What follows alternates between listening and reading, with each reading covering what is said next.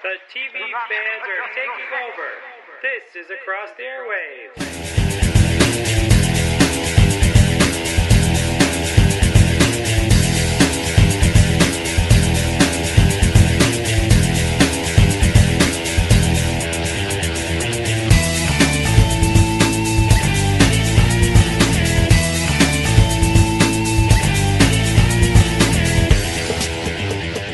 Hi and welcome Across the Airwaves, the podcast dedicated to giving weekly TV show episode reviews, go along with news and opinions on the entertainment industry. I'm Dan Schmidt, your Excelsior host, and with me is a guy who is shocked to discover that his former master is Darth Vader, my co-host. Hey everybody, it's Nico and welcome to Across the Airwaves. On this week's episode, we continue our coverage of the spring 2016 TV season with our review of The Walking Dead, an episode of Castle and Star Wars Rebels, Michael's Sleepy Hollow reviews, but no Supernatural this week, and our sitcom section including an episode of New Girl and Modern Family. And with that, we're going to dive right into our news with Nico section for the week, with news that for those of you who might have enjoyed getting to watch the first four episodes of Game of Thrones early, that that's not going to happen this year. So sorry about that. And then we also have some other news about some new TV series coming out, and Fox making a change to their schedule regarding Marvel films.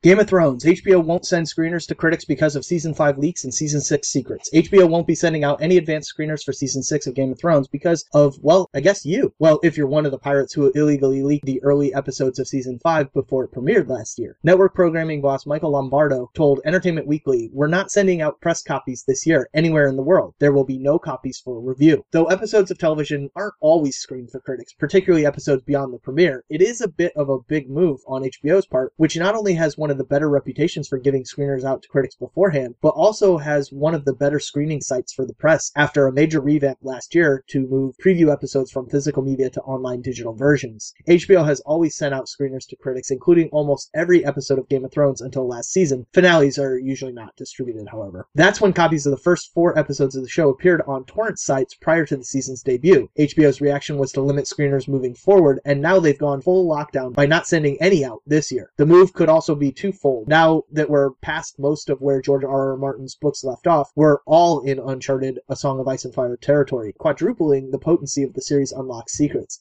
Gotta keep these spoilers locked up tight. Plus, we still have the whole issue of whether or not Jon Snow is alive, a zombie, a replicant, or whatever he might be. So that obviously is factoring into HBO's decision of not letting anything out early.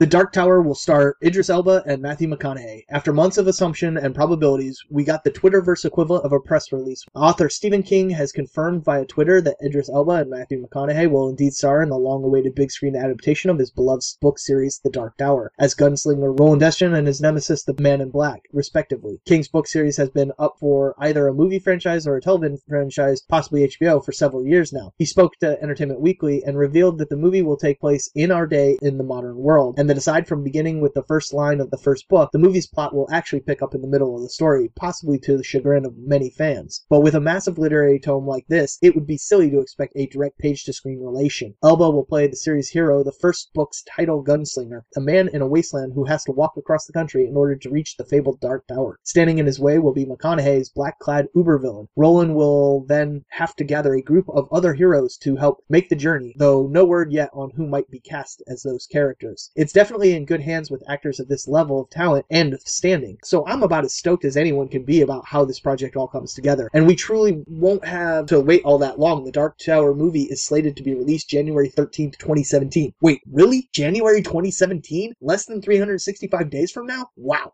Doctor Who 10th Doctor and Donna Adventures get spin-off trailer. One of the best slash worst things about Doctor Who is that you always get the feeling that we, the audience, only get to see a small snippet of all the adventures a particular Doctor and companion are having. They're always coming from somewhere we've never seen and going off to somewhere we won't experience the following week. It's usually left to our imagination to fill in the rest, but thanks to Big Finish Productions, you can enjoy some of those in-between episodes adventures through the, their fully produced audio plays, allowing you to imagine what everything looks like. Now we get to have a little taste of the the highly anticipated audio adventures featuring the 10th Doctor, played by David Tennant, and arguably one of his most popular companions, Donna Noble, played by Catherine Tate. The two actors are friends in real life and have worked together quite a few times, which was always evident in their performance during Series 4. None of that seems to have gone away in the trio of audio dramas which will be coming out in May, as evidenced by this new trailer. Follow the link in the ACC feed to hear the audio trailer and get excited with me for the return of Tennant's 10 and Donna Noble.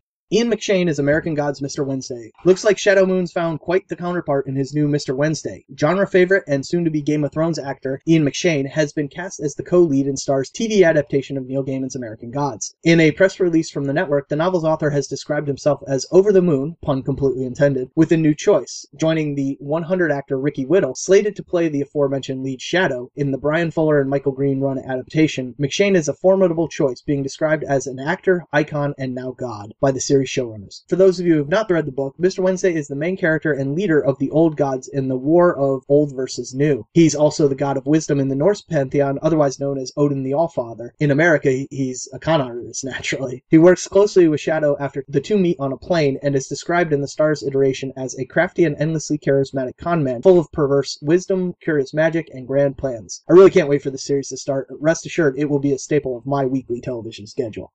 Person of interest Sarah Shahi is CBS's Nancy Drew. CBS's big Nancy Drew mystery has been solved. Person of interest's own Sarah Shahi has nabbed the coveted title role in the network's contemporary take on the classic Carolyn Keene novels. Drew, which has thus far only received a pilot order, finds the iconic crime solver, now in her 30s, putting her uncanny observational skills to work as a detective for the NYPD, while also navigating the complexities of life in a modern world. Shahi joins a cast that also includes ER's Anthony Edwards as Nancy's dad, Graceland's Vanessa Ferlito as fellow NYPD detective, and The Good Wife's Felix Solis as Nancy's boss at the NYPD. In addition to multiple film adaptations, Nancy Drew has been brought to the small screen three times in the Hardy Boys Nancy Drew Mysteries, which ran from 1977 to 1979, the one and done 1995 Nancy Drew series, and the 2002 TV movie originally intended as a series, which starred Maggie Lawson as the amateur sleuth. I love Sarah as an actress, and with this cast, I might be more inclined to give this series a serious chance despite my early hesitation. It certainly fits CBS's procedural format. James Mangold will direct Captain Nemo film for Disney. The Wolverine director has reportedly been signed to helm Captain Nemo, an origin story based on the iconic character who first appeared in Jules Verne's classic novel 2000 Leagues Under the Sea. After his first appearance in 2000 Leagues, Nemo made his return to Verne's follow-up novel The Mysterious Island under the name Prince Dakkar. Nemo was portrayed as a scientific genius who hated imperialism and oppression, which made him an enemy of the British Empire. Back in 1954, Disney produced the most popular film adaptation of 2000 Leagues Under the Sea, which featured James Mason Mason as Captain Nemo and Kirk Douglas as Ned Land. Disney has been trying to get its Captain Nemo movie into the ocean since 2009, with both McG and David Fincher previously attached to direct the film. Captain Nemo isn't expected to interfere with Mangold's next movie, the third and final solo Wolverine film starring Hugh Jackman. Captain Nemo will begin production after Mangold finishes his Wolverine 3 commitments.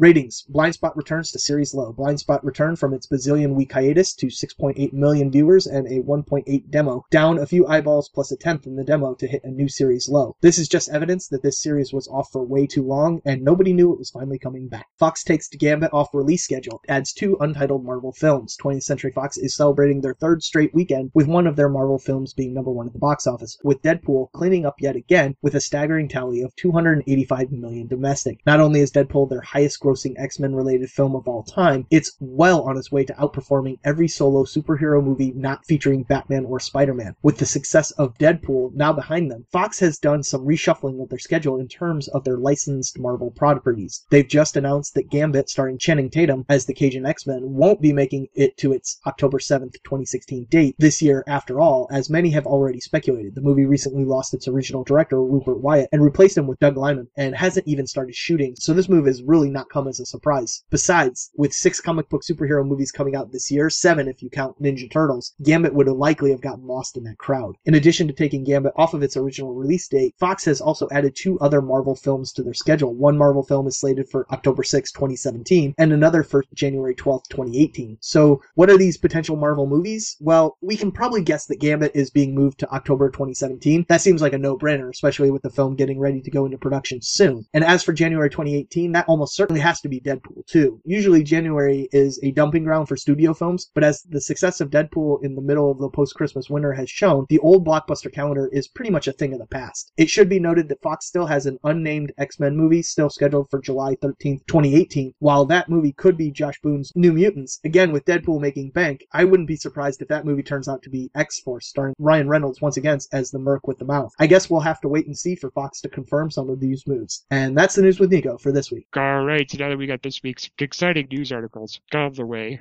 we're going to dive right into talking about this week's exciting episode of Walking Dead that caused us shock about their cliffhanger ending, got a decision that a beloved character made. So let's talk about this episode, not tomorrow yet.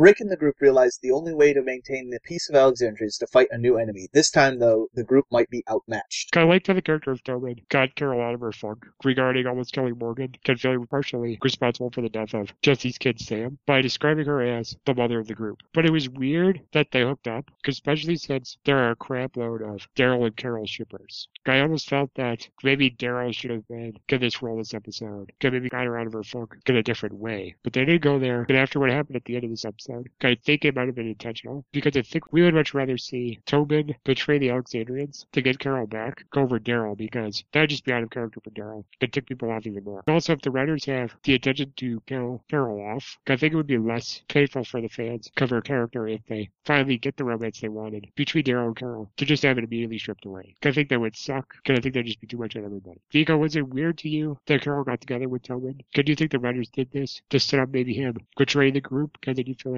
we're going to get a repeat of what happened with Gregory, because the Hilltop people last week with the Alexandrians? Well, I don't want to burst everybody's bubble, but Daryl's gay. I think that that's going to be the case on this show. Daryl is going to come out as gay on the show. Norman Reedus has made hints at this, and Yes. anyone who's still holding out hope that he has a thing for Carol that's anything more than friendship or seeing her as a almost mother character like they explained in this episode is, I think, in for a, a rude awakening when he comes out. I think there's I can see that. there's always been a little bit more than just pure respect for Rick that Daryl's had. Not that he's made any moves or anything like that. I think there's he's just been completely awestruck with Rick. Rick's like one of the first men that has really shown him attention, not sexual or anything like that, but shown him attention and made him feel good about himself. Yeah. And that I think has awoken some of his suppressed feelings and allowed him to be the man that he wants to be, where his brother used to beat it out of him. Rick has really accepted him for who he is, and I think that's allowed him to be more open about who he is. And when Aaron found him and he and his partner took him in, I think that was when we really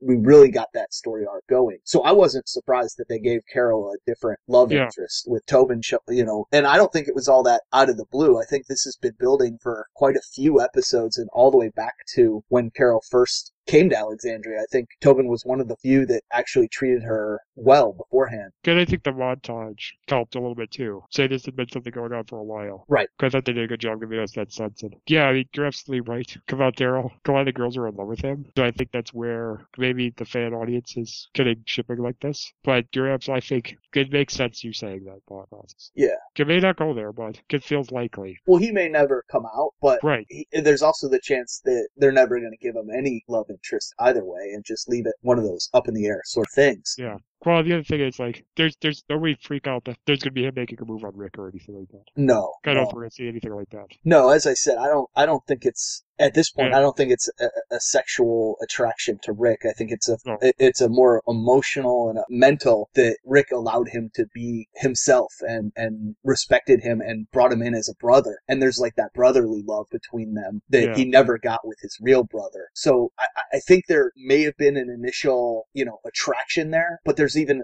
an attraction between friends. You know, there's a reason why you become friends. So you're naturally attracted to something in that other person. And I think in this case, he found a brother and, and that allowed him to open up and, and feel other emotions. And that's where I think with Aaron and his partner and that whole thing, it, it, it helped it, his evolution even further. So I, I think absolutely we're going to get, we're to get something good out of it. Even if it's not, even if it's not a romance for Daryl, we're, we're going to see him grow and continue to grow as long as he's still on this show. Right. Again, again, you know, something may happen to Garrett's partner or something like that. Or they maybe play around with those characters. Try something like that. Well, I think Partner did die, didn't he? Yeah, I think he got killed. Yeah, so there is that potential there. I mean, just I because. think he got killed in one of the raids. yeah, I think maybe when the wolves came. Yeah, I think so. Or the zombies, one of the two. It, it might have been the zombie that killed Reg, Yeah, you know, in that in that sequence, yeah. but I just don't remember. But I do believe he he he, he is dead, and I think that's Yeah. why Aaron went on this run to the the in the episode today. Why he was part of it, and why he stood up in the church and said, "What happened before can never happen again."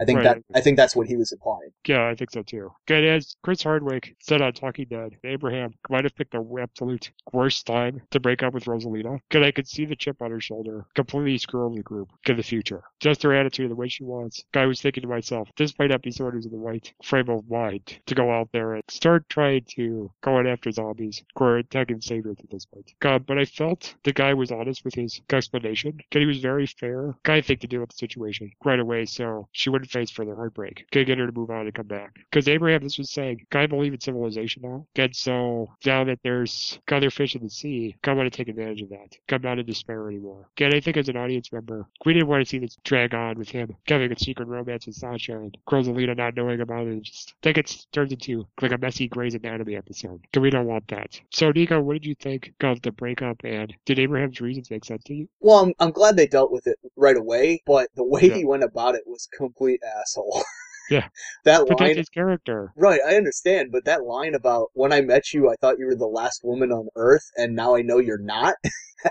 that was brutal. That was brutal. Yeah. And then Sasha later in the episode screwed the pooch when she allowed that guy to pull the the fire alarm and Yeah. Wake everybody up and, and alert the the rest of the group that wasn't at the base. I mean, she really she really screwed everybody by doing that. So Okay, that's like strike three for you, right? Against well, her. I think she'd already had strike three. That might be strike six. Strikes, yes. Yeah, but of course she'd pull the fire alarm. Kind of all the characters, that's the one that makes most sense. Well, I like to pull the fire alarm. I mean, she she stabbed the guy in the gut and then didn't finish it. You got to go for the jugular or the heart. You, you can't let him walk around, or or you know, if he's still staggering, he could pull a gun and, and shoot you. You gotta, if you're gonna kill, you gotta kill. Against Abraham likes his women stupid. Apparently, I don't know. I, I have never liked Sasha, you know, and I, I think we've made that blatantly clear. But that was that was bad. That was really bad in the episode. Guy's thinking that she's gonna get killed to make Abraham feel pretty stupid. Yeah, yeah. That's what I thought was gonna happen. I thought I thought someone was gonna die in the raid. And then they know we did, which was a surprise. But we'll get into that in a minute. Morgan is a character that's been putting me in a tough position all season. Like I'm all for something that Rick decides to do. And then Morgan like gives his opinion on it. And then I'm like, uh, is that the best thing for the group to do? Are they gonna get themselves into a mess with this? Yeah, this time with the Saviors, I was really leaning towards Rick's side. Because we saw the Saviors do bad things. They tried to kill Daryl and Abraham and Sasha. And then they went after the Hilltop people. And they've basically been terrorizing them. So I was like, okay, maybe this is right. This is a good idea with Rick because we saw the Saviors do bad things. But I'm wondering if Morgan was more or less trying to say to not go after them. Like he was he was trying to say, like, I agree you should go after them. But maybe there's another way of going after them instead of killing in cold blood. Do you, do you, I mean, who do you think was right in this instance? Rick or Morgan? Did Rick put everyone in more danger by massacring a large group of Saviors instead of just leaving them alone? Yeah, Morgan was right on this one, and Okay. Rick had a point. I mean, there's definitely a threat there. But Morgan's point was don't poke a sleeping bear. Right now, this is not a threat. And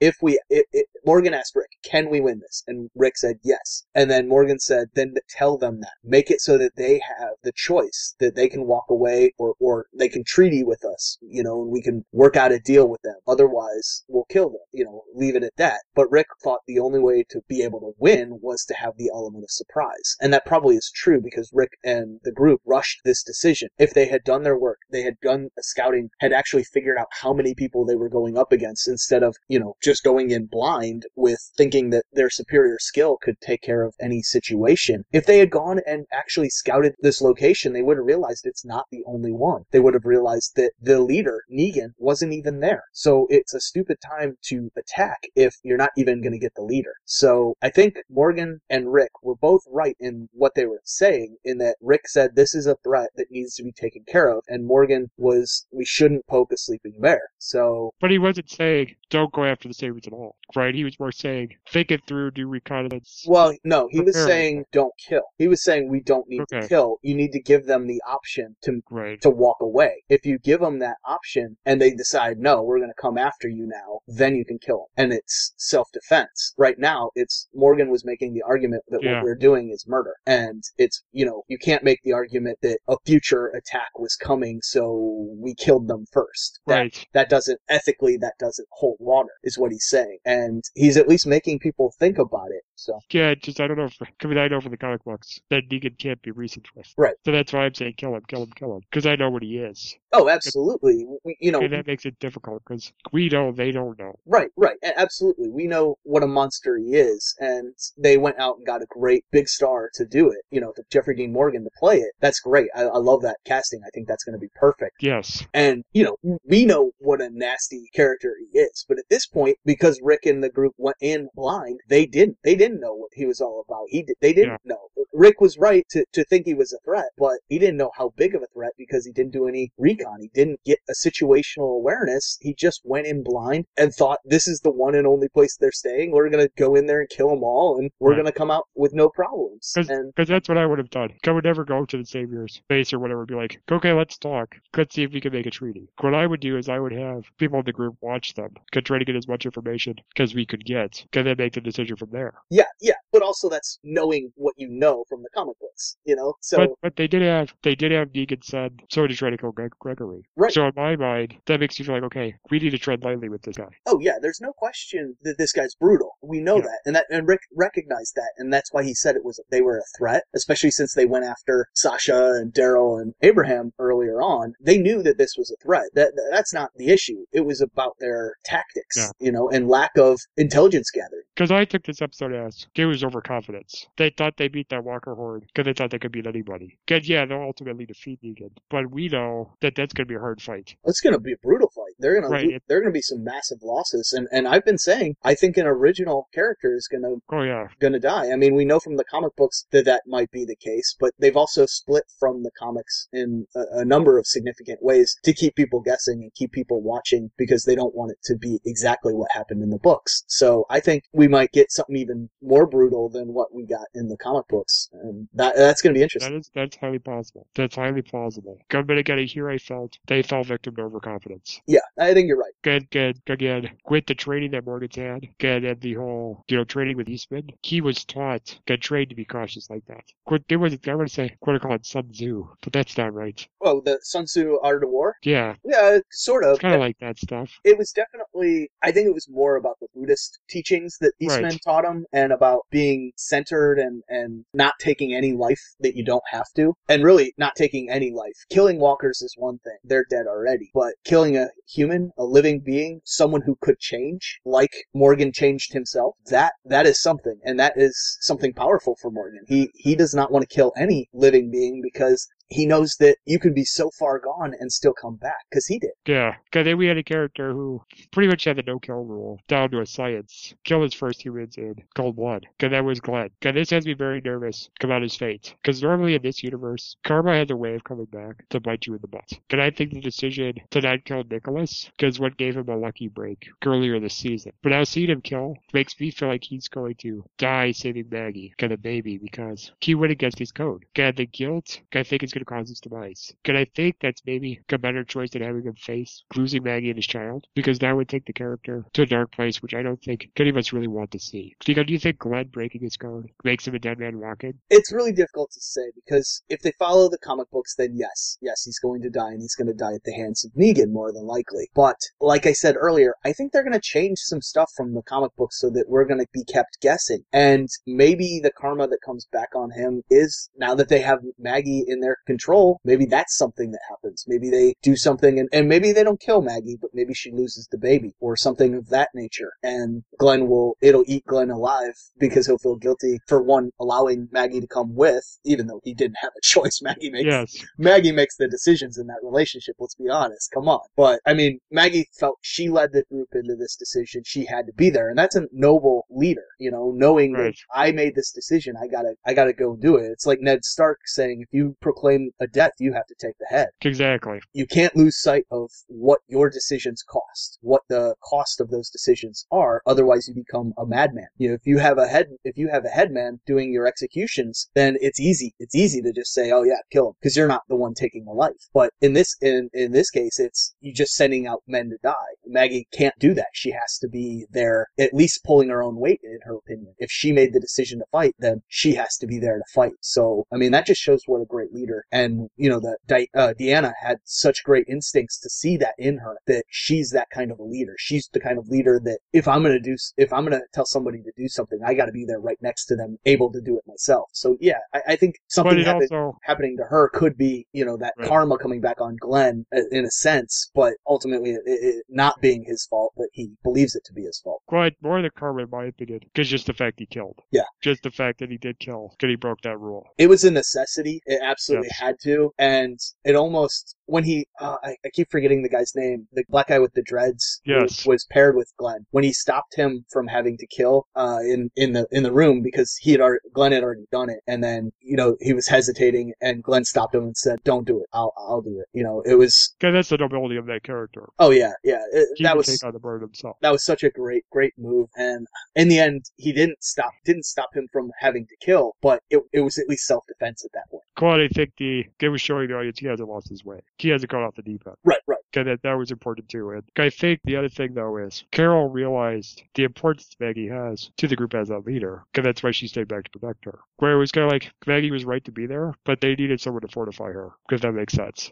right and i was torn with that because i was feeling like carol was treating her differently because she was pregnant but at the same time i was thinking well no she realized how how important she is to the group she's Right. she is the civilian leader of that group now that deanna's gone she makes all the decisions about food and, and expansion and leading and who does what and those kinds of decisions where rick might be all about security and he might make some of the large decisions like putting it to the group on whether or not they're going to fight that was his decision or not his decision because maggie ultimately made the decision but it was his leadership in that role Yeah. you know and so i think that there's a really good dual system there because maggie does a lot of the domestic stuff in keeping the homestead up and running and Yeah. and getting it up and running but at the same time is out there fighting the fight as well. And then rick is all about security and any leadership that needs to be done in that regard. And i think that was the same deal and same kind of setup that he had with deanna. And so i, I think it's great that maggie's kind of stepped into that deanna role and Right. really really embraced it and and paid off deanna's trust in her Okay, what's interesting about Carol, because she's a character who can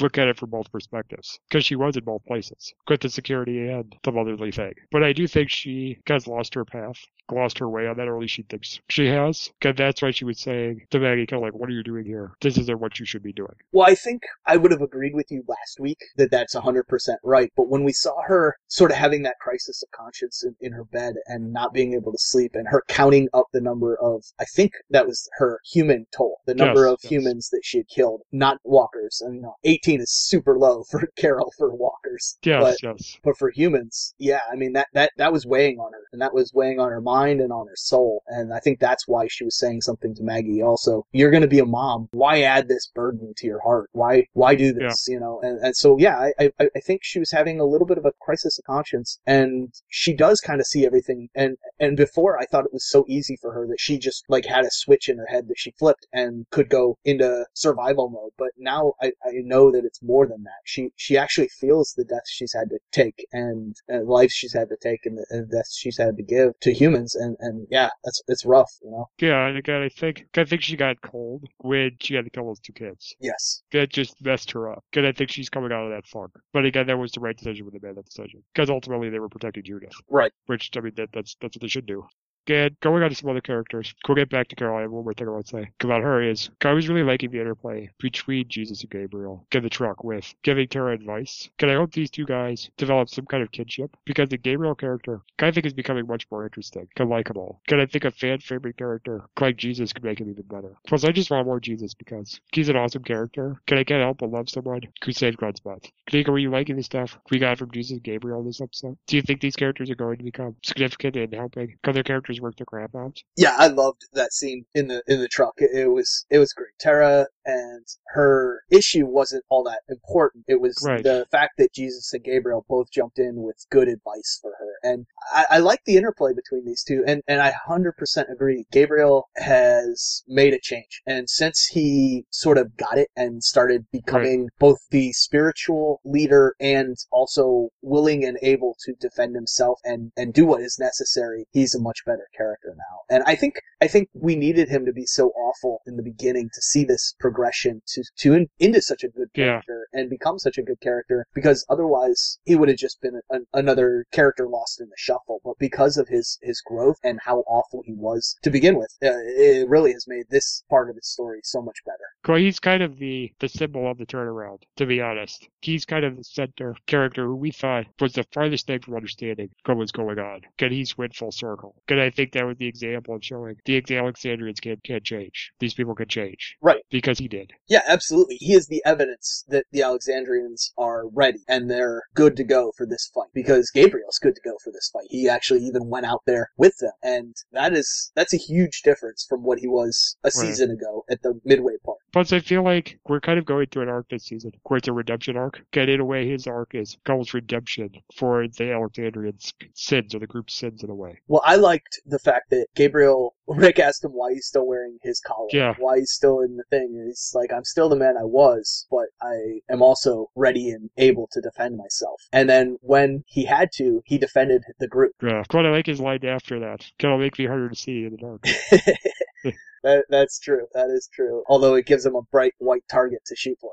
But still, I thought that was funny. Yeah, it, it was. It was good. And I, I like the idea that he is still a priest. He is still a minister, but in this world, that means something different. It's, you have to be willing to save and protect those under your care in addition to their spiritual guides. I agree. Ken, isn't that kind of what a priest is supposed to do in a time of crisis? Well, priests are never supposed to kill. I mean, Right. really, they're, they're not. And killing a walker is one thing. But shooting the guy like he did. But he did feel kind of guilt about that when he killed his savior, though. Yeah, there's the first shot he took on him absolutely was defending those Yes. people around him. Killing him and finishing the job was the right move in this world, but the wrong move necessarily for a, a priest to do. Right. So, I mean, there's, it, it's good for the story because he's going to start questioning which actions of his are s- Right. still okay. And I, I think that's a good thing to look at. Well, that uh, he may be someone who could go to Rick and say, maybe we should listen to what Morgan's saying. You know, be a middleman kind of thing between the two. I, Yes and no. I, I I do think there's going to be some characters that are going to say, maybe Morgan was right about this. oh yeah, definitely. I think Gabriel's the wrong one Choice. to bring it up. I think Rick may go to Gabriel and ask him, What do "Do you think? what do you I like that better. Yeah, and Yep. then Gabriel will tell him, I thought we were doing the right thing. I'm not so sure now. I think killing them outright might have been the wrong decision. And I think Rick's going to agree with him, but I- I think it's too late now. Yeah, it is. It is too late. But again, I think the next time they get in the situation, I think he's going to handle it the right way. Because that's ultimately what's going to help him defeat Negan. I think adopting Morgan's path somehow is going to defeat Negan. But I do think there's going to be amendments made to Morgan's beliefs as well. And I, and I think the wolf situation is what showed that to us. yeah, I think Morgan's going through a little bit of a crisis at the moment. He was building what it looked like to me to be a jail cell. Or uh, the same sort of cell that Eastman had him in back at Alexandria, and I'm wondering if he's having a crisis and thinking that next time I'll have a better place to hold the person, so I don't have to kill them. And I, I just don't know what That's a good what his- idea. what his deal is right now. You know, I don't know if, if he's thinking straight. Well, we know he's been kind of crazy in the past. Yeah. So who knows? But finally, I think we all knew something bad was going to happen with Negan. Somehow going to be dropping the Alexandrians. And I don't know about you, Nico, but I was holding my breath the whole time that we were going through that stuff. And for those of us who've read the comic books, I mean, we know that Negan's capable of this kind of thing. So that really freaked us out even more. But I think this episode was paced in a very, very brilliant way, where they caused even a TV expert like myself to drop my guard into thinking the Saviors are going to strike back got another episode. Could I think them walking into the daylight, got the music playing, got a bunch of that stuff. Let me draw my guard and said, okay, this is just a of the storm. Negan's gonna strike back next week. And then we got the shocker of Carol and Maggie getting captured. Can you go, I mean, do you think this means Carol could be the original cast member that gets killed because of her realizing that the importance of Maggie and trying to keep her in the mother role and make sure she doesn't kind of lose herself, like Maggie doesn't lose herself, like the way Carol did? I mean, is Carol gonna sacrifice herself to avoid this issue? Issue. Yeah, it's definitely a possibility. Although Maggie could be the one that is killed also, or rather than Carol. It could also be Glenn trying to save Maggie Yes. and Carol. There's a lot of options here and a lot of things, and, and whichever one I think is most likely, it's not going to be. Great, they're gonna play the game that Arrow is playing on us yeah, all season of which character's gonna die. yeah. And uh, just- I, I because I believe really strongly that an original cast member is going to die at the end of this season or sometime this season. It doesn't have to be necessarily at the end. Right. I, I'm definitely in that in that waiting game and that and that guessing game because right now they have it set up so that a lot of characters could be lost. And that's that's rough. yeah, I mean it is. It, it's it gets a scary time right now for the show I think- because this is a villain that's gonna do this kind of thing. I think if Carol does go down, it will be in that sort of sense that you were talking about, where she's sacrificing herself to make sure that Maggie survives and she gets through this okay and, and doesn't lose herself, like you said. So I, I like that idea. It would be the ultimate redemption for Carol's character. She's got to go down swinging Yeah, absolutely. because that's been the character all the way through the show. Like it's got to be like some kind of awesome death, like blowing herself up, awesome death kind of thing, you know? Like if I'm going down, you're going down with me, kind of thing. Which would be cool. I don't like them killing off Maggie because No, I think that's too dark for the show. Get too dark for Glenn. Well, I don't know if it's too dark for the show. This this show does a lot of dark Oh, things. yeah, I mean Glenn. Glenn's character. Yeah. I just think that's going to take him, get a direction that, I mean, it makes sense, but I don't think we want to see that. But if they kill Glenn, it could do the same thing to Maggie. But I can accept that more. it's because Glenn, Glenn's a moral compass. Do you know what I'm saying? I, I do. I do. It's not in Maggie's wheelhouse to be that kind of character. Now, the baby, I could see them losing the baby. I don't think that's going to be as dark because at least they have each other. I mean, it would still it would devastate them both. But yeah, Plus, the other thing is, if the baby survives, if Maggie dies, that's a retread. And I don't want that either. Right. We did that once. That's kind of dumb. So, kind of want them to do that. I think that's kind of stupid. So, we'll see where it goes again. It might not be any of these characters. Right, that that's the the big point. They they could pull a complete fake out, and we we've been wrong all season that someone major is not going to die. But I I just I think it's it's about that time. I think we've Yeah. we've gone too long without a major death. Would it be nuts if they killed Rick? It would be. It would be. I mean, he's it's possible. It's- absolutely, absolutely. Any other show, you you'd question whether that was was even on in the cards. You know that you could honestly talk about that. But in this show, they could kill anyone. Anyone Yep. is fair game. Yep. I think. Game of Thrones is the only other show that could you, get away with it. you can say that about. Yep, good. Then again, with that being so big, could be surprised if The Walking Dead trade. Could still like that. Who knows? But it's exciting. It's good. It's good stuff, and we just can't wait to see what's coming next. So Yep. I think that wraps things up, and we'll just move on to talking about a good episode of Castle that had pretty decent mystery, but brought back a storyline we don't like. So to get Nico's consensus on that in mind, let's talk about the Castle episode. Get Justice for All.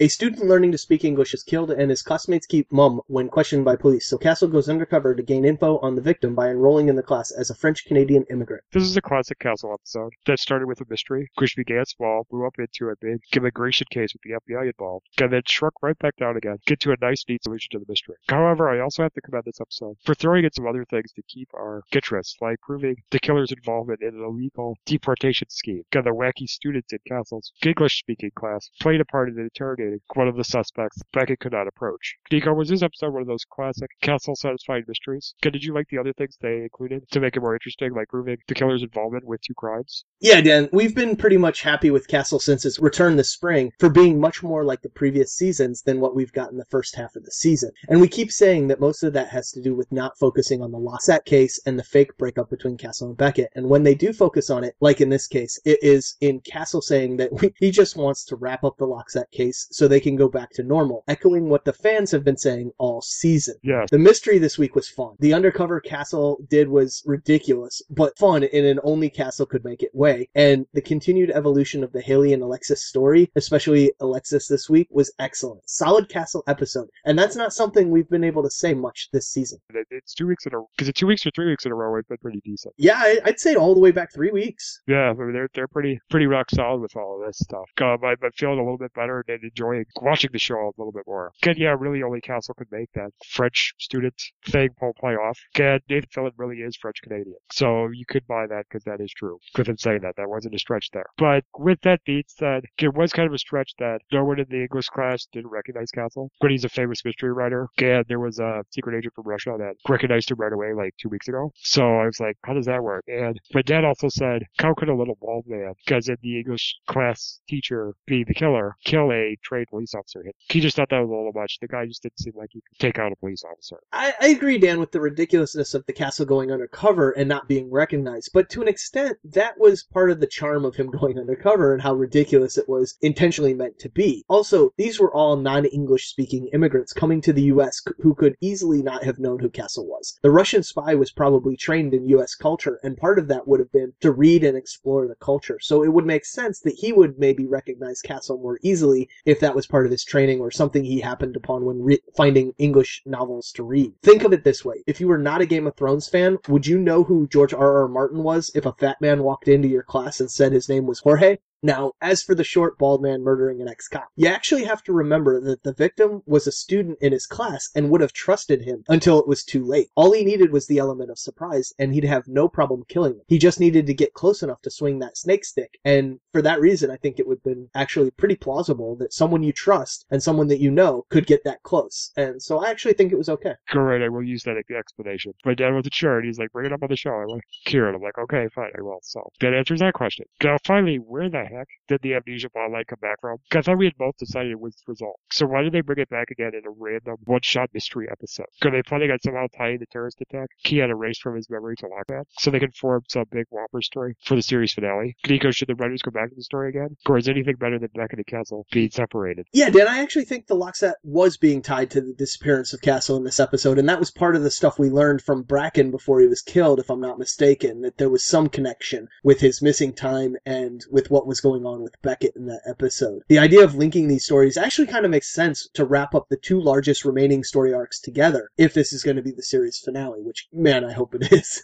Get me too. Now, Dan, I don't think we ever thought that they had actually wrapped up the amnesia, amnesia story arc. Rather, we thought that maybe they had abandoned it and it was because it was not working. So they kind of just wrote it out of the story. So I think it's okay to come back to it now if they can do it well. Apparently, you know, they didn't, they didn't wrap it up because we're coming back to it. And if they actually do it well, I think it'll fix both of the worst story arcs of this series and possibly fix the le- legacy of Castle as a series. I just hope it actually works. Otherwise, it's going to really tear us down again for that series finale. And I think they can do it well. I think they've fixed some of the issues. And what we saw in this episode was actually pretty interesting for me. So I actually want to see where it goes. I, I'm excited for it. I'm, I'm thinking they've done some work on it and make will make it better. But they've burned me once, so I'm a little hesitant at the same time. Well, the last time they took Castle to LA and Hollywood, it was a really fun episode. Oh yeah, absolutely. So I'm hoping we get some of that magic again. That would be great. Uh, I think that would be fun. But it's been long enough that that's not going to feel like retreading. The other thing is, I think we realized that there's something worse than the, the amnesia story arc. Yeah. So I think we're welcome to it now. Well, also, you know, this is going to be the episode that Summer Glau comes, so that's going to add to the the fun that we're going to have because obviously she and Nathan are great on screen together, and I'm hoping that they can capture some of that Firefly magic for this episode. Me too. I really hope they go there also. So I think those are things that are the show's favor. Gonna think it's on the lock after this thing. Gonna make it good. I'll be impressed. I think it would help that it tied to it. Mhm. To be honest, and I think it's a much more a better drive to go after LokSat than Beckett just being angry or not being able to give the case up. Yeah, I yeah, think now that, that it gets them answers to a part that was missing from their lives, get something that really affected everybody, including Alexis. I think that's the way to go. And I think Alexis is really going to get gung ho about this because she was kind of pissed off about what happened during that time period. Right. Now, because this is going to be a sort of Castle Private Eye trip to Los Angeles, and essentially Summer Glau is a, a fellow Private Eye working in Los Angeles, I'm wondering if we're going to get Alexis going with Castle this time to LA, or if she's going to be working it from back in New York as his sort of support staff at his Yeah. you know, PI agency. Either way they do it, I think she needs to be a huge part of the episode. Or she and Hayley solved another mystery while they're in LA. That's always a possibility because we've been talking about wanting to see that start up, and this would be a good episode to do it where they're kind of holding down the fort while he's gone. Yeah, because then if Fred and Esposito don't go to LA, that gives them something to do with the episode as well. Right, yeah, they could be helping out and and sort of running background for Hayley and uh, Alexis. And Castle and Beckett too. Yeah, that's the thing. I'm not sure if Beckett's going to go to L.A. I mean, it it So almost, did she say let's go? I think At the so. end of the episode? Okay. The only thing is, if, if we want to see that great chemistry between Summer and, and Nathan, I, I almost think it'd be better if She didn't go. yeah, Stana's back in the in the New York side of the, the, the story. I Yeah, just don't know. well, maybe she wants to go and Vikram comes and says, well, we need to investigate this thing with LokSat. Right. Because the Castle goes and she stays behind. And then we figure out it's all connected over the phone. Yeah, that that actually makes a lot of sense. Yeah, that would be interesting. Good way to go. I think they're that's, they're going in a good direction right now. Got Summer Glau will be fun. I'm hoping for Firefly.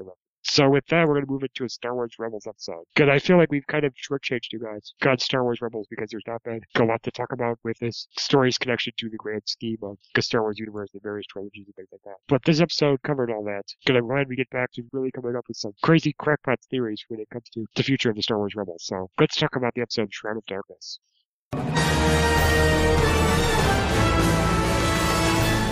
Kanan, Ezra, and Ahsoka return to the Jedi Temple on Lothal, seeking answers from Yoda about the Inquisitor's ability to continually track the rebels. This was the big episode we were waiting for with Star Wars Rebels. Because I loved how it started with more of the team up fighting. Kanan and Ezra have developed together, along with the adversarial flirting and wants to see between Kanan and Seventh Sister, since she is voiced by Freddie Prinze Jr.'s wife, Sarah Michelle Gellar. Because were you glad we got to see some of the stuff to start off a really powerful episode? Was this the progressing the ongoing story episode you were looking for? Yeah, Dan, this was exactly what we were hoping for and discussing that this series needed for an episode. I loved this episode and thought it was easily the best episode since the return this spring. Yeah. This story progressed the Ahsoka story to where we needed it to be, showed Ezra and Kanan's progression in their knowledge of the Force, and brought both Vader and the Inquisitors back to the forefront of the season. This episode had everything we wanted for weeks now, and it was good. I, I really enjoyed it. Good out, they just tie in uh, Agent Kallus's Crisis of Conscience with all of this. We're going to get some really good stuff. Oh, yeah. So we're going in the right direction here. We're moving up, and I do think it's going to focus back towards the main story. Now that there's only what seven episodes left now, I think the next seven episodes are going to be big story stuff.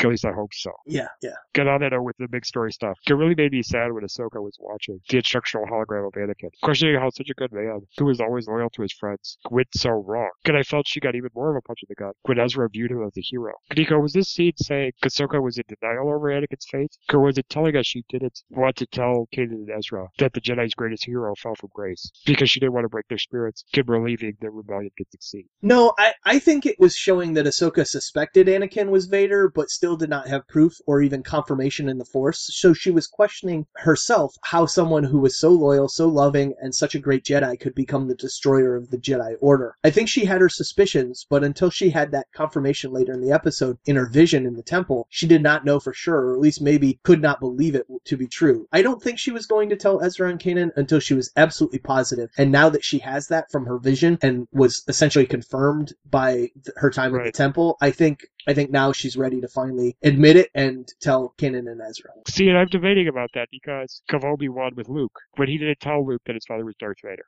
Because I always assumed he did that because he wanted Luke to still have hope, or believe he could redeem him. I think that by keeping that secret, it would cause too much friction between them, or cause some some issues between her and Kanan, or her and Ezra, and there wouldn't be the trust, or they would they would sense that she was lying to them or keeping something from them, and it would hurt their ability to trust each other. So I think she's going to, I think she's eventually going to come clean with them. I think she Okay. has to. Okay, because yeah, I just was worried because the loss of hope thing, and maybe at this point, which she wasn't for sure, she herself was trying to mentally hold out hope. Okay. Which I think anyone would do that. I think that's a that's a human reaction to something like that. Don't you agree? I mean, it's like finding out your your best friend growing up it turned out to be a serial killer or something. Right. Yeah. Th- there's definitely that sense of denial for the sake of holding on to your hope or holding on to your memories of who the person was when you knew them. So there is that, and that that's it. That is a very natural reaction. But I think ultimately she's going to have to overcome that and and become the the Jedi she was never allowed to be. And, Right. And we'll get to that in a moment. What what I think of that. But I I, I do think that she needs to be the leader here and not only focus on her own feelings about it. Yeah, but now when Kanan suggested they should go ask Yoda for advice on their problems with the Inquisitors, I was like, how the heck they know he was on Dagobah? But then when it was shown they went back to the Jedi Temple where Ezra heard Yoda's voice, it all made sense to me. Because I thought it was really cool how the temple revealed a new door to help the Jedi deal with a new problem. Nico, were you a little confused on this as well? Until we saw where we were going? No, I actually thought they were always going to the Jedi Temple to make contact or meditate and hope to make contact with Yoda. I was surprised it was back on Lothal though, but maybe that's the only Jedi Temple they know of. But for a few seconds when they showed the planet, I thought maybe they were headed to Dagobah because we had said that maybe Ahsoka had been in contact with Yoda before. So from that, from that scene at the end when he waved to her, it seems that she was not aware of his ability to contact them through the Force, and maybe now she will seek him out for guidance now that she knows about Anakin. So I well, she thinks he's alive even. They might not think he's alive. Oh, Oh, right, right, right. Yeah, yeah, exactly. So I think only for about a half second when they actually showed the planet did I think, is that Dagobah? No, it's not. No, okay. So for a half a second, I, I thought maybe it was Dagobah, but for the most part, I thought they were going to a Jedi temple to try and make contact. It's interesting how the show keeps going back to the Lothal. There's something important to about. Yeah. More than it just being his own planet. There must be something significant with the Force about that. Well, you'd have to believe so because there's a Jedi temple. Right, and, and the things Ezra has seen on that planet is very interesting. Galithal hasn't been mentioned on the show, right? Not to my knowledge. Because I was thinking maybe the same planet where the Jedi Temple was, or whatever it was in Knights of the Old Republic, if you played that video game. I did. I don't remember. Because that would make a lot of sense, because then it was a it was their home base at one time. Yeah, uh, according to the Wikipedia, it was only mentioned ever in the original and extended universe as a backwater planet where pilots learn learn their craft. So it was sort of Okay. a, a world for pilots to test out their. They could be crop dusters and things of that nature, and, and learn to be professional pilots. Okay, all right. Well, each one of the Force power characters, because this episode got their own piece of advice. Because we are going to start things off with the most positive journey that took place in this episode, which was Kanan's own interpretation of the dojo scene from The Matrix. It was a nice touch they put in there, which earned him actually the rank of Jedi Master from the Grand Inquisitor of all people, who revealed that he was once a Jedi. Because does this mean that the Inquisitors aren't just Force sensitive beings, like we originally thought, but Jedi who may have pledged their allegiance to the Empire, kind of getting their lives spared, or losing hope when they saw their fellow Jedi die all around them? Okay, Dan. So first off, Kanan was only awarded the rank of knight, not master. Okay, Small but very important distinction. Remember, Kanan was still a Padawan when he and his master were betrayed, so he never attempted the trials to become a Jedi Knight. So this was uh, rectifying that. This was essentially his Jedi trials. Because I, I had just thought because he had an apprentice now that they kind of sped up the ranks for him. Well, remember in the Clone Wars series, that Clone Wars series and the movies, that Anakin was denied the rank of master, but put on the council, even though he had a Padawan at the time. So he was just a knight. And Right. to her, he was her master, but he wasn't of the rank master. Master. Okay. So a little bit confusing in the way they they, they do that. So he is he is Ezra's master for sure, but he has Yeah. not reached the rank and the knowledge required to be a Jedi master. That's why we have you to clean these things up.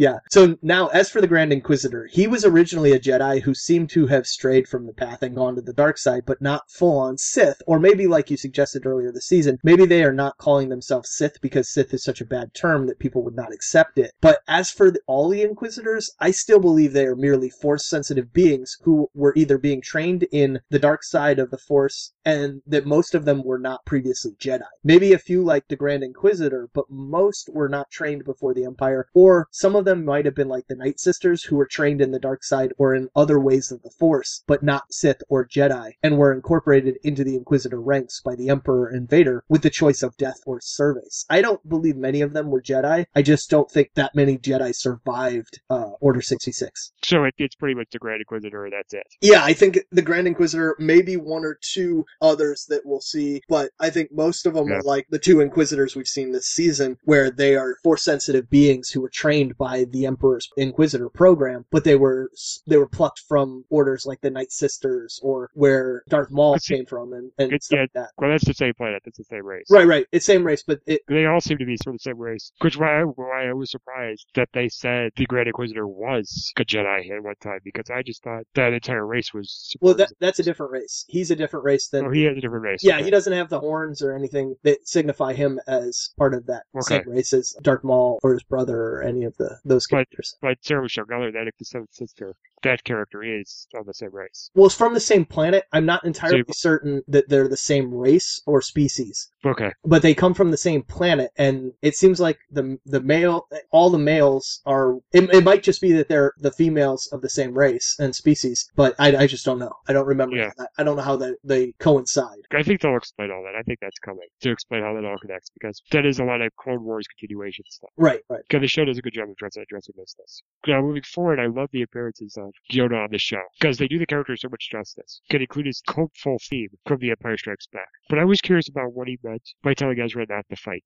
Was he preparing Ezra for the possibility he may have to sacrifice himself to ensure Luke Skywalker victory against the Empire? Or was he trying to tell Ezra he is not meant to win the war, but play a significant part in the Rebels' victory? Because what's your interpretation of Yoda's advice? Can you think it also served as an explanation as to why Yoda backed off when battling the Emperor in Episode 3? Because he realized he was not meant to defeat the Emperor? I think Yoda realized in his fight with Palpatine that he would not be able to defeat him alone, and that the only way that he'd be able to save the galaxy and defeat the Emperor was to regroup and fight him again with a stronger and younger fighter. He later realized that the children of Anakin Skywalker would be the key to the Emperor's defeat, and that his goal must be to ensure their survival. What I think he was telling Ezra in this episode was that his actions in this war would not directly result in the total victory that he and Kanan maybe believe is as possible, but that their struggle and fight was not for naught. Rather, they might not see the win that they think they are fighting for, but that they will be involved in the ultimate battle that wins. In that sense, I think Yoda was implying that they will do much damage to the Empire, but would not be the destruction of the Empire that is the ultimate goal of the rebellion. I think it was a way of telling Ezra that their mission might not accomplish what he perceives as their goal of destroying the Empire, but it will succeed in causing the Empire pain, annoyance, and ultimately will su- succeed by allowing the true hero of this story the time and safety to grow into the warrior that will ultimately defeat the Emperor. So I think he was kind of saying, you gotta realize that what you think is winning might not happen, but you can still win, or you can still be successful, you can still do what you ultimately want to do. It just may not look like what you expected. Do you think that they're going to kill these characters off? Is that how they're going to explain it?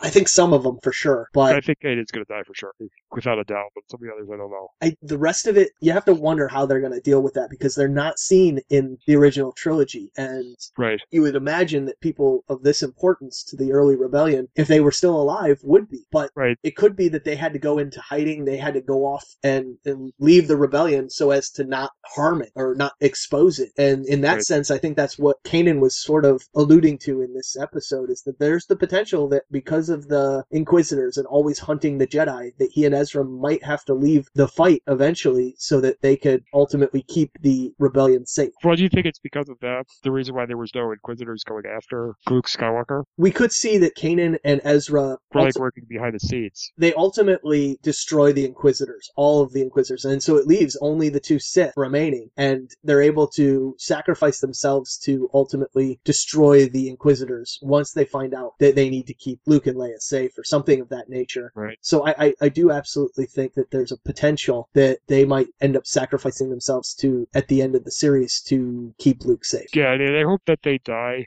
Guy that Ezra has a vision of the future, God sees what happens. Right. He dies knowing, okay, look, I caused this to happen because of me. And I think the fans need it too. I think they'd be very upset if they just died and they didn't know that they achieved any victory. Well, see, I see, I see Kanan like you do as almost a, a, guaranteed fatality. Right. I think there's a way that they could have Ezra taken out of the fight but not killed. So I that, agree. So that there is some sense of victory at the end of the series where it's not resulting Right. in the death of all the people that we love from the series. Know? but with Ahsoka and Rex, I think those characters are in trouble. Yeah, I think Ahsoka will ultimately have to sacrifice herself to save Ezra and Kanan when Vader shows up, and because they can't fight Vader, they cannot beat him. There's, Right. it, it, it- they're not powerful enough. Even together, they're not powerful enough to go up against Vader. And even with Ahsoka fighting with them, it's going to be pretty tough for them to be successful. So I think Ahsoka is going to have to go up against Vader solo in the sense to allow Kanan and Ezra the chance to escape. And in the process, she might attempt to save Anakin, and in the process, be, be struck down. Exactly, I agree with that. Or she dies trying to protect Luke and Leia as well. Right, right, Or keeping Obi Wan in place to protect as well. right, right. Keeping it. that secret, yeah. I wouldn't be surprised if Obi Wan somehow shows up or is referenced or whatnot. The other thing that may answer a lot of questions for us about what's going on in the future is Rogue One. Right, exactly. Because Sabine's going to be in the movie, right? Uh, that I don't actually know. I don't know of any connection. Okay. I heard rumors Sabine was going to be in the movie. I've heard rumors that there's going to be a connection, but I haven't seen anything confirmed. Okay. So that may answer some questions for Steven. I don't know. But what I gotta say is the darkest part of this episode with Ahsoka having that vision that I feel confirmed to her that Anakin is indeed Darth Vader. Because we saw her guilt over not being there to save her master from being turned to the dark side. But I don't see that as her fault. Since Anakin really did give her the chance to stay and help him. Because he chose to believe Palpatine over someone who was like family to him when Ahsoka was framed for murder. Nico, was Yoda trying to explain this to Ahsoka when he appeared to wave at her? Was he also telling her there's a chance she could make Anakin good again? Do you think we will see Ahsoka fail at this? Or will she have a vision showing her she is not the one destined to bring her master back to the light? So Anakin betrayed Ahsoka long before he fell to the dark side by not initially believing her when she said she had nothing to do with that murder. Ultimately, he did end up believing her and helping to prove her innocence, but the damage was done, and Ahsoka could not stay with the Jedi after she felt so betrayed by the Order and her master. So the vision of Anakin blaming her for not being there to save him and prevent him from falling to the dark side was extra cruel because if anyone failed anyone, it was Anakin as her master not standing by her side when she was falsely accused of murder. She may feel that she could have saved Anakin from his fall, but if Obi-Wan couldn't do it, I doubt Ahsoka could have either. So this might just be her own guilt manifesting in the Force and a warning to not think that sort of stuff or she could potentially fall herself. I think Yoda appeared to Ahsoka. That was not anything more than encouragement and possibly an apology for everything that went down with her leaving the Jedi and him showing he approved of her living like a Jedi even if she never completed the trials or was officially a Jedi anymore. I hope she seeks him out so we can see that reunion and we can see her become a full fledged Jedi Knight before I imagine she's killed trying to save Anakin and maybe in the process help save Kanan and Ezra, as I mentioned before. I just really hope we get to see those two on Dagobah together. That would be a lot of fun. Yeah, I think it would be good if Ahsoka quit to seek out Yoda. I think that's where we're going for the next step. At least I hope so. Of course, she runs into Obi Wan, one of the two. That would be interesting. Yeah, I, I would love to see her interact with Obi Wan again because they had the most screen time together between her and Obi Wan versus her and Yoda. It was definitely the Right. the former on the Clone Wars, so that would be fun to see again. I just hope Ahsoka goes down as a hero. Oh, she definitely will, and that's why I think she needs to seek out Yoda because if she she does, then she can become a full Jedi, and he can he can bestow the rank of Jedi Knight on her, as like we saw Kanan in this episode, Right. and you know, and that way she can die as a Jedi like she should. I agree. Okay, I think that would be interesting. I think the fans would be happy if she went down that way. She is a fan favorite character. and I don't want her to go down thinking she failed Anakin. I want her to think that she died keeping the hope for him to be saved alive. Yes, Which is why I think she needs to go down protecting Luke and Leia. Or thinking she's doing that. Right. Plus, with her friendship with, with Padme, she was very close with her too. right. Because they got a respect for her, that would be a good thing to do too. Yeah, absolutely. So I hope that I hope that's where it goes. Because I just hope we keep getting more of her on the show. Because every time she shows up, we get a very good episode. Yeah. And with that, we're just going to pass things on to Michael, and he's going to take care of this week's Sleepy Hollow episode. Hey guys, Michael J. Petty here to talk to you about this week's episode of Sleepy Hollow, Season 3, Episode 13, entitled Dark Mirror. There's a lot in this episode that was actually really good. I was kind of shocked, to be honest with you. Uh, last week's was a decent episode, of course, but this week's I thought was better for more than one reason. First of all, we had a really good Monster of the Week in that of the Jersey Devil, something I never really thought we would see here on Sleepy Hollow, but it's very cool how they incorporated an old inventor's rivalry from the 17th century to today's myth of the Jersey Devil. I mean, that's it was it was very cool. I was very pleased with the monster. I was very pleased with how he looked, and quite frankly, he was probably one of the scarier ones to see on the show. Not necessarily because the lighting was scary or because anything he did was scary, but because of who he was, what he believed, and what he was committed to doing. That being said, because of the Jersey Devil, we actually figure out a little bit about behind the origin of the Hidden One, and we found out that he was one of two gods who ruled Earth at one period of time. And when I say God, I mean lesser G, lowercase G God. Um, and we fi- actually get to see the origin of how he met Pandora and where the box comes from and what was in the box originally, that being evil itself, and so much more. This episode of the show really helped propel, this plot forward uh, for this season's main tribulation arc. I was very excited to see that there is something that is going to actually happen because of this episode, as opposed to us just seeing the Hidden One and Pandora do something or another at the end of the episode. They're actually largely a part of this episode without directly being involved with the events, which was really great. Uh, it definitely looks like next week we're going to be getting more deep into this tribulation plot, and we're actually going to be seeing what is going to happen next, which is great because, again, we haven't really seen them do a whole lot this season, with the exception maybe of the mid-season finale. And now it looks like they're actually going to be doing something, which is great. I've been saying that a lot, but this episode was actually a lot of fun, and it really helped, like I said, propel the plot forward. Now there was a little side plot for Jenny and Joe about boundaries that was pretty good, and I I liked that, and I really like Joe a lot. Uh, he's actually growing on me a lot more than I thought he would. But I think the main subplot of this episode is that of Abbie's addiction to this symbol that she keeps seeing everywhere. And for now, I'm going to call it the Shadowhunter symbol because it reminds me exactly of that symbol that the Mortal Instruments book and television and film series uses to represent the Nephilim. So I'm just going to call it that, but that's not really what it is according to the show. We actually don't know totally what it is at this point. But Ichabod likens her addiction to this symbol, her need for this symbol, to a soldier's need for maybe alcohol or something or another to hold them over after coming home from war. And that's very much what we see here. In fact, she almost doesn't save Ichabod's life because of her addiction to this symbol. Um, almost kind of like a drug.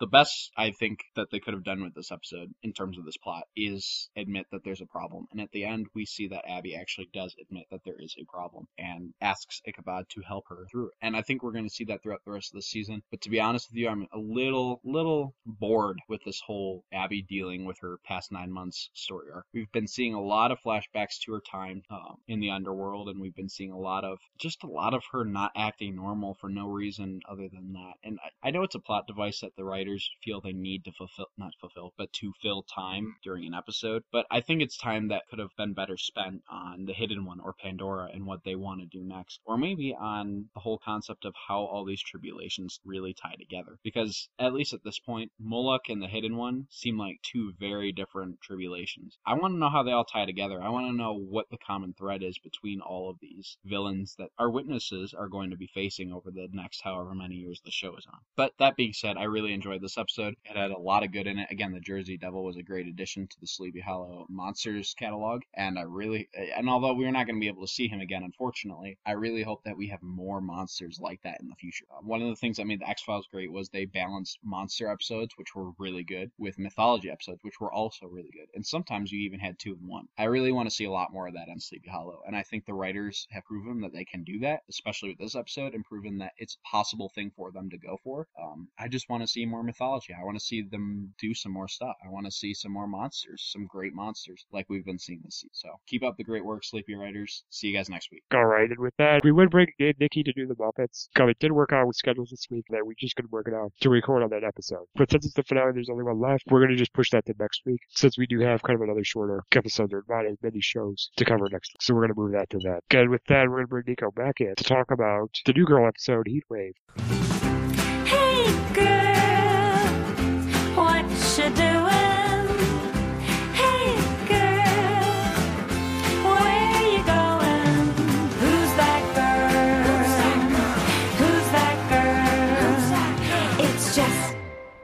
Things heat up between Nick and Reagan over who can provide the loft with the best air conditioning unit. Meanwhile, Winston uses his cop voice to help Schmidt prep Cece for a newscaster audition. So my favorite comedic moments from this week's episode of New Girl was Winston using his cop voice, gets Schmidt's attempt at featuring several character voices, including a southern accent, a Brooklyn accent, get a fail shot at Clarissa Haggerty from Law and Order. Also, even though the rat jumping on top of Nick was funny, God should have come with a good Ninja Turtles reference. The romance between him and Reagan is just not doing it for me. God, thank God Jess is going to be next week to stick a fork in things, because this show will not survive without her. So glad to know that Zoe's coming back. And here's to New Girl being back to its old form next week. So Nico, what are your thoughts on this week's episode? Dan, I too enjoyed Schmidt's attempt at a cop voice and all the characters he had inside him, as Winston put it. I love Nick's white jeans. He was killing those jeans. Nick's best line was when he sat down in the ranch and he said, Oh, that's wet. That's wet from my bum.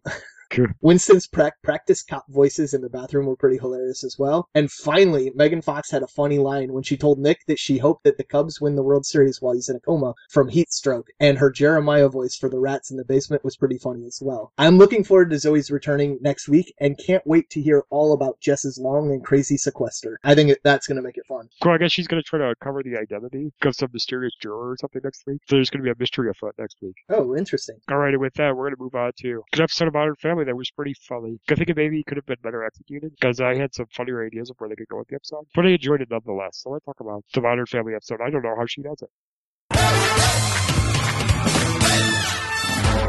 Joe's fussy face prevents Jay and Gloria from getting any sleep, so they both bend their parental rules to devise secret ways of napping. Meanwhile, Claire's balance of life and work is so flawless and easy that her family is getting suspicious, and Mitchell and Cameron are poorly treated at their friend's wedding and wonder what they did to deserve it. My favorite comedic moment from this week's Modern Family, in addition to another welcomed appearance of Nathan Lane, was Lily revealing that she was behind Cameron and Mitchell being treated poorly at their friend's wedding because she was embarrassed about their dancing. And it cracked me up when they started dancing in this episode, and Lily went up to an Asian family and said, I'm with you. There were also parts of Jay, Gloria, Luke, and Manny sneaking behind each other's back that made me laugh, but I think it needed more one-liners from Luke. And it probably would have been more funny if Jay found out about Gloria leaving Joe to sleep in the car by her thinking he was kidnapped because she didn't know Manny took the car. So, Nico, what were your thoughts on this week's episode of Modern Family? My favorite comedic moments was the whole frozen porn screen Luke and Manny situation. The best part was that even when they took the car to go get it fixed by the creepy looking guy at the tech store, they ran into the hot girl who used to be Luke's babysitter, who just happened to be the tech girl, and they ran away. They finished the gag off pretty great with Alex knowing instantly that it was porn that he needed help with, and then being all grossed out by it, but still fixing it.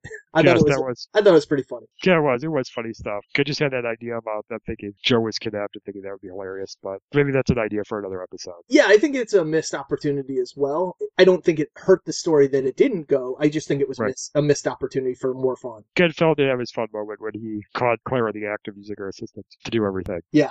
Really, that's the most funniest thing with Classic Feld. So with that, since there is no Big Bang Theory this week, we're just going to go into the closing, where Nico's going to tell everybody what's going on next week. I think there's some changes in the schedule, so be sure to listen for that. Yeah, on our next episode, Dan and I will continue our reviews with an episode of Walking Dead, Castle, Michael's reviews of Supernatural and Sleepy Hollow, and our sitcom section including the two-part season finale of The Muppets we didn't get to this week, and New Girl and Big Bang Theory. But much like this week, we are in the area of TV schedule where things can vary greatly from week to week, so keep those DVRs up to date and bear with us if we tell you something's going to be on and then it doesn't end up being on, or we're not entirely sure if everything's going to be on because things just vanish from the schedule each week, and we can't always know that when we look on Sunday that it's not actually on on Tuesday. So Yeah, next week Supernatural is the question mark show. yeah, I don't know if it's new or not. Um, I think it does CW come back. are- I think it does come back, but like you said, it could be it could be not. Remember, DC Nation will continue with Gotham and a DC Legends episode, but no Supergirl, Arrow, or Flash for the next week or so. So make sure to rejoin us for all that next week. And again, it's going to be kind of up in the air what's going to be on what shows going forward. Sometimes it'll be a full schedule, and sometimes it'll be piecemeal with certain episodes going off for a week or so. Also, keep an eye out for Dan, Nikki, and Joshua doing the Marvelverse podcast as their coverage of Agent Carter wrapped up this week, and the return of Agents of S.H.I.E.L.D. Is coming soon. But for now, we're going to roll our pre recorded closing. Get at our Across the Airwaves podcast network website, acrosstheairwaves.com. Again, that's acrosstheairwaves.com. You can check out all of our podcast shows, available as their own individual programs in the iTunes Store, okay, Google Play Store. Guys, for the podcast shows our network, we have the DC Nation podcast, located at dcnation.acrosstheairwaves.com. Again, that's dcnation.acrosstheairwaves.com, which reviews popular DC Comics related TV shows and movies. There's also the Marvelverse podcast, located at marvelversepodcast.acrosstheairwaves.com. Again, that's marvelversepodcast.acrosstheairwaves.com, which reviews Marvel Comics related TV shows and movies. Again, we also have Thronescast,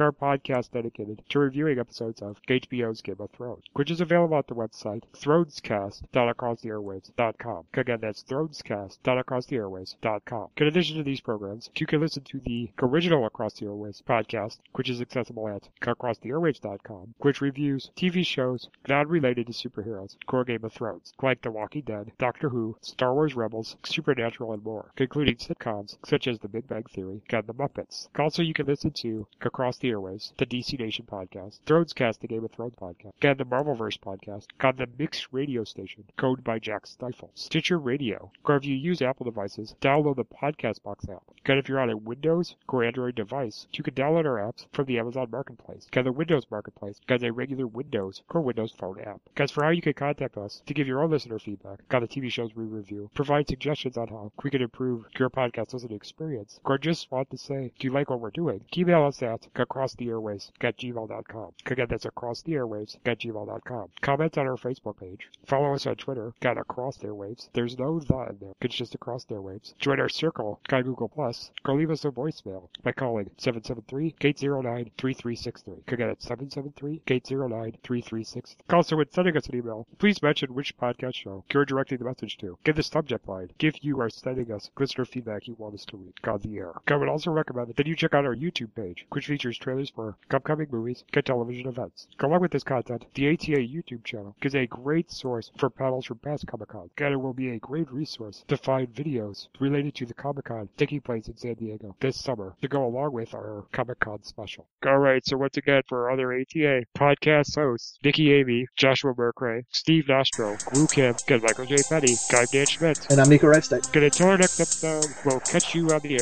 airways. See you guys, have a great week, and uh, remember, beware of the dark side. It's not the east or the west side. No, it's not. It's not the north or the south side. No, it's not. It's the dark side. You are correct. In front of the empire, to all you beta haters out there, we'll blow your planet up.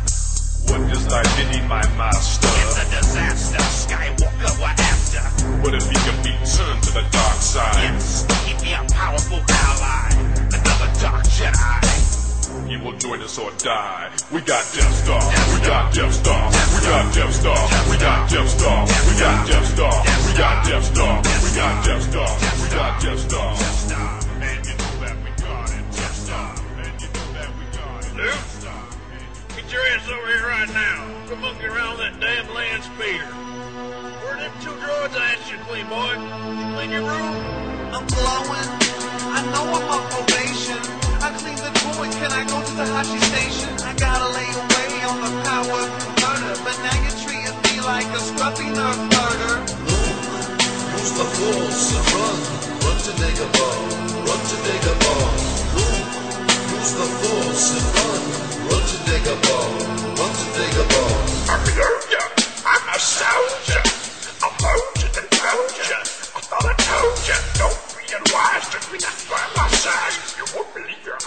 the X-wing rise. Yoda, why you being a player hater?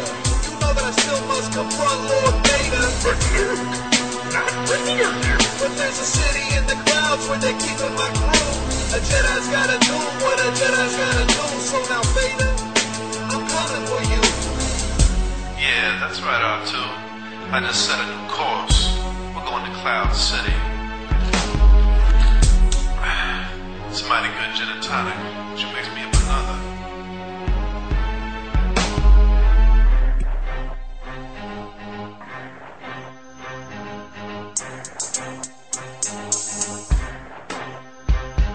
Impressive. Now release your anger. You must have sensed that your friends are in danger. Oh, I just slice off my hand. It's imperative that you understand. Obi-Wan would never bother. Tell me too about your father. He told me enough. He told me you killed him. Then there's something I must reveal. Then I'm your father. I'm your father. I'm your father. I'm your father. I'm your father. I'm your father. I'm your father. I'm your father. Knock him out the box, Luke. Knock him out. Knock him out the box, Luke. Knock him out. Knock him out the box, Luke. Knock him out. Knock him out the box, Luke. Knock him out. Knock him out the box. Jeffster lives, man.